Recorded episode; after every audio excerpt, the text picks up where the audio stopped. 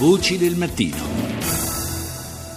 Sono passati 25 anni dalla guerra del Golfo, per la verità se eh, ci volgiamo indietro e guardiamo a quanto è cambiato da allora il quadro generale, eh, gli equilibri mondiali, la situazione, insomma sembra, sembra, che di tempo ne sia trascorso davvero tanto di più. Ne parliamo stamani con il generale Mario Arpino, ex capo di Stato Maggiore della Difesa e attualmente componente del direttivo dello IAI, l'Istituto Affari Internazionali. Buongiorno generale buongiorno a tutti. Lei, fra l'altro, la guerra del Golfo, della guerra del Golfo ha un ricordo personale perché lei all'epoca era capo dell'unità di coordinamento aereo di Riyadh, dunque ha insomma, dei, dei ricordi eh, in presa diretta, possiamo dire così. Dicevo, eh, sono passati 25 anni, ma eh, se, se guardiamo a quanto sono cambiate le cose da allora, a quanto è cambiato tutto nelle dinamiche internazionali, eh, possiamo dire eh, che sembra davvero trascorso un secolo e eh, le chiedo, forse quella guerra fu proprio il primo mattoncino sfilato dalla, dalla base eh, della torre eh, che ha cominciato a, a, far pendere la torre fino a farla cadere, è così? Sì, eh, molte cose in effetti sono cambiate, ha ragione lei. Allora, dopo 45 anni dalla fine della seconda guerra mondiale, praticamente il nostro Parlamento ha deciso di, di coinvolgere eh, le proprie forze armate in una guerra e l'aeronautica è stata la forza armata che ha eh, avuto, subito, fatto, dato la prova del fuoco praticamente. La prima volta che um, abbiamo partecipato a un conflitto fuoco che era una vera guerra eh, anche se dal linguaggio delle relazioni internazionali non appariva così.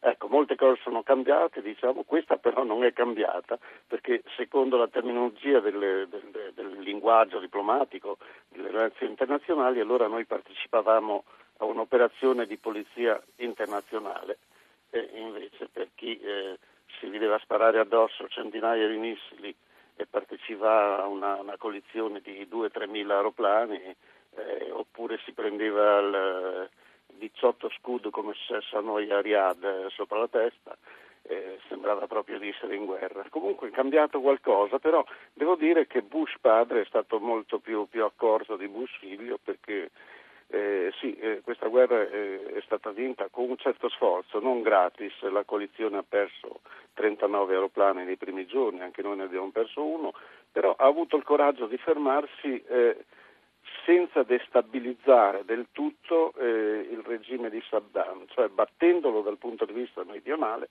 e dal punto di vista eh, militare, militare sì. ma sicuramente senza destabilizzarlo del tutto in termini di struttura, cosa che è stata fatta intenzionalmente dopo con i risultati che abbiamo visto. Quindi questo mattoncino sì, eh, ha vacillato un po', ma non è stato sfilato del tutto. E il padre forse è stato molto più bravo del figlio. Certamente quello che è accaduto dopo, con la, quella che possiamo definire la seconda guerra del Golfo, quella che ha portato alla eh, cacciata di Saddam Hussein, è, è, stato lì veramente si è innescato l'effetto domino di cui stiamo ancora pagando le conseguenze. Peraltro già all'epoca della prima guerra del Golfo, eh, pur eh, nella, nella, sostanziale eh, disattenzione generale, si era nel frattempo formato, aveva cominciato a formarsi quel nucleo che poi prese il nome di Al-Qaeda. Eh, sì, eh, è vero, già si prendeva, si cominciava allora, eh, non cominciava mh, mm, in Iraq, eh, però cominciava a formarsi sicuramente. Eh, questa idea eh, che soprattutto era anti-occidentale allora, poi è diventata una, una, lotta interreligiosa, una lotta interaraba, intermusulmana, eccetera, e adesso ci coinvolge, ma allora eh, effettivamente era qualcosa di anti-occidentale e probabilmente la guerra del Golfo ha stimolato eh, questa sensazione da parte del, mh, anche, forse anche da parte del pubblico.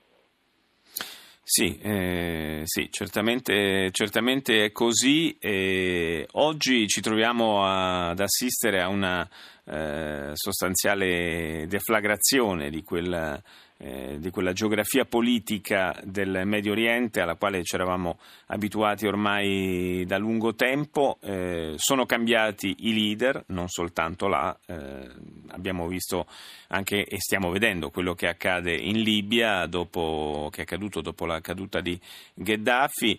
Eh, certamente, per usare un termine molto caro agli americani, no? quando ogni volta che viene abbattuto un dittatore sentiamo dire da oggi eh, il mondo è un posto migliore. Eh, non so se sia un posto migliore dopo l'eliminazione di, dei dittatori che abbiamo eh, citato, certamente è un posto però complessivamente più instabile e più pericoloso. Sì, è vero, l'Occidente d'altra parte è schiavo delle, delle, proprie idee che sono bellissime, però a volte si avvicinano alle grandi, alle grandi utopie. Eh, è chiaro che abbattere i dittatori è cosa buona, sicuramente, però bisogna sapere cosa succederà dopo, bisogna essere preparati e eh, organizzati per il dopo. Eh, in questo senso la, la, seconda guerra del Golfo, eh, quella del 2003, è stato un, un, vero disastro perché ha acceso la miccia per tutto quello che è successo nel, poi eh, non solo nel Medio Oriente ma nel mondo, vediamo che adesso questo Stato islamico sta lavorando su due piani, lavora sul piano militare dove probabilmente è difficile, eh, ma è sempre possibile sconfiggerlo perché una, una grande coalizione può sempre farlo.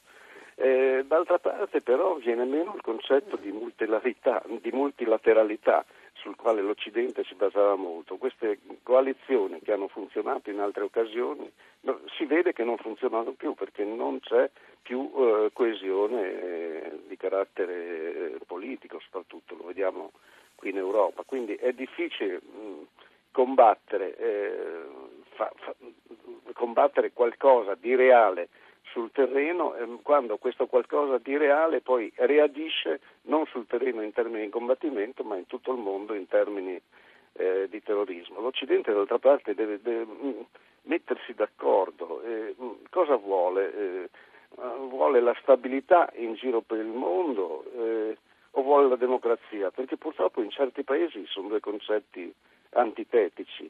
E poi dobbiamo renderci conto che la geopolitica, come diceva lei, del Medio Oriente è cambiata e di questo devono rendersi conto eh, sia l'Occidente sia eh, il Medio Oriente che il lontano Oriente. Se non vogliamo ammettere, eh, facciamo la guerra contro qualcosa che non conosciamo. Certo, eh, certo e quindi l'esito eh, non può che essere negativo a quel punto.